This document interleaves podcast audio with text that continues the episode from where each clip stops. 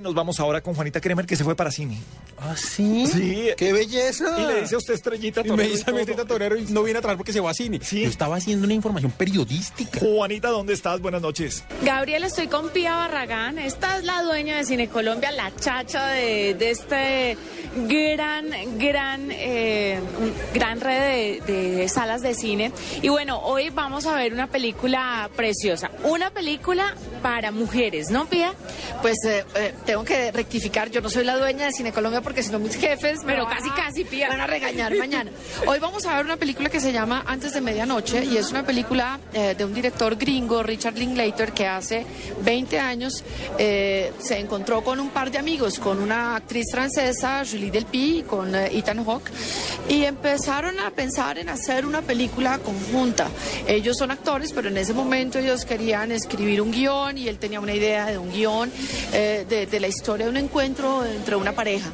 Rodaron la película, salió en 1995, se llamó Antes del Amanecer.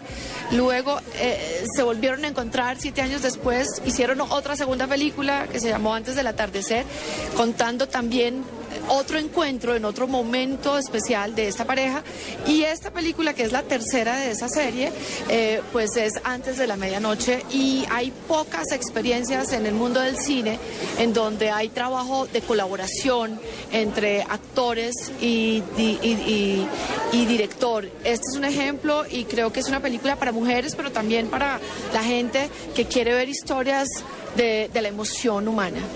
Pía, la gente pensaría que de pronto este tipo de películas no tiene tan incluida el tema de la tecnología. ¿Es así o no es así? ¿O tecnología va más de la mano con estas películas de Transformers, Iron Man? Pues digamos que esta es una película que se rueda de una manera muy tradicional, no tiene grandes efectos, pero es una película que nos llega a Colombia solamente en su formato digital. El cine que se está viendo en este momento en todas las salas de Cine Colombia es en formato digital, y creo que eso hace que la experiencia del espectador sea una experiencia siempre perfecta. Ya no vamos a ver rayas, no vamos a oír mal el sonido, podemos ir a la película hoy, mañana, el domingo, el jueves, y la vamos a ver en condiciones perfectas. Y como este es un programa de tecnología a la nube, Pía, ¿tú crees que la tecnología le ha quitado como un poco el lugar a estas películas de antaño, de estas películas lindas? De pronto hay más películas de guerra y catástrofes y donde pueden usar computadores y 1000 herramientas a estas películas tradicionales como esta que vamos a ver esta noche. Pues yo creo que la tecnología se tiene que usar de manera creativa y de manera inteligente, y no creo que la tecnología le robe espacio a las buenas ideas.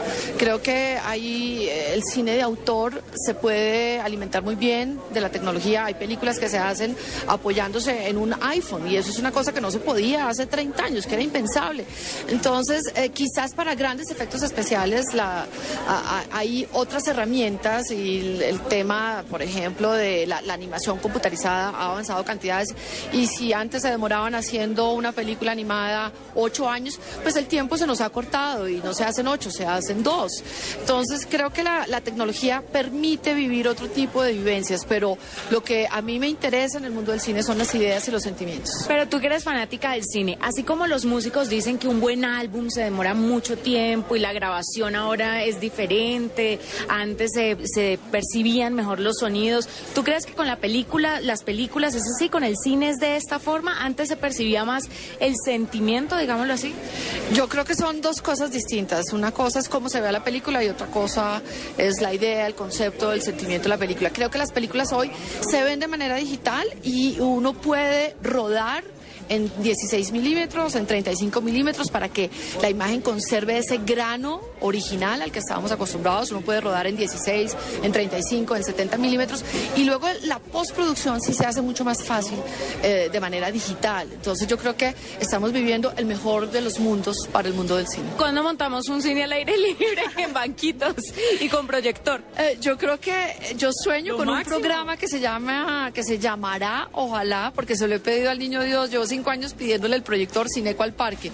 Entonces espero que ese proyecto sea realidad, y que además de poder ver muy buen cine, podamos también hacer transmisiones vía satélite Cineco al Parque, gratis para mucha gente, y no solamente en Bogotá, sino en diferentes regiones del país. Si necesitas ayuda, con mucho gusto. Yo sé, la nube siempre conmigo. Gracias, Pía. A ustedes. Y volvemos con Juanita Kremer, volvemos al cine para que nos siga hablando de sus personajes. Estamos en este momento con Julio Dos Santos. Si le suena el apellido, sí, es el esposo de Flavia Dos Santos. Y está aquí con nosotros porque viene a ver también la película. Julio, bienvenido a La Nube. Buenas noches. Gracias por entrevistarme. Julio, ¿cómo para ti ha cambiado el tema del cine con la tecnología? Porque La Nube es un programa de tecnología, pero esta transformación en el cine, ¿cómo se ha dado según tu criterio? Sí, los efectos especiales, la introducción de la computación en el cine, todo eso ha cambiado muchísimo lo que era antes pura arte.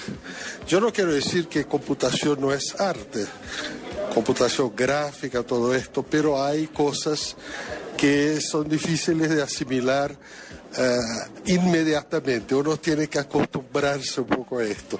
Yo a veces veo películas antiguas, más viejas. No estoy hablando de películas de los años 40 o 50. Estoy hablando de películas de los años 80. Y uno puede sentir una enorme diferencia en películas de acción, como las películas de 007 con Sean Connery y las películas de 007 ahora.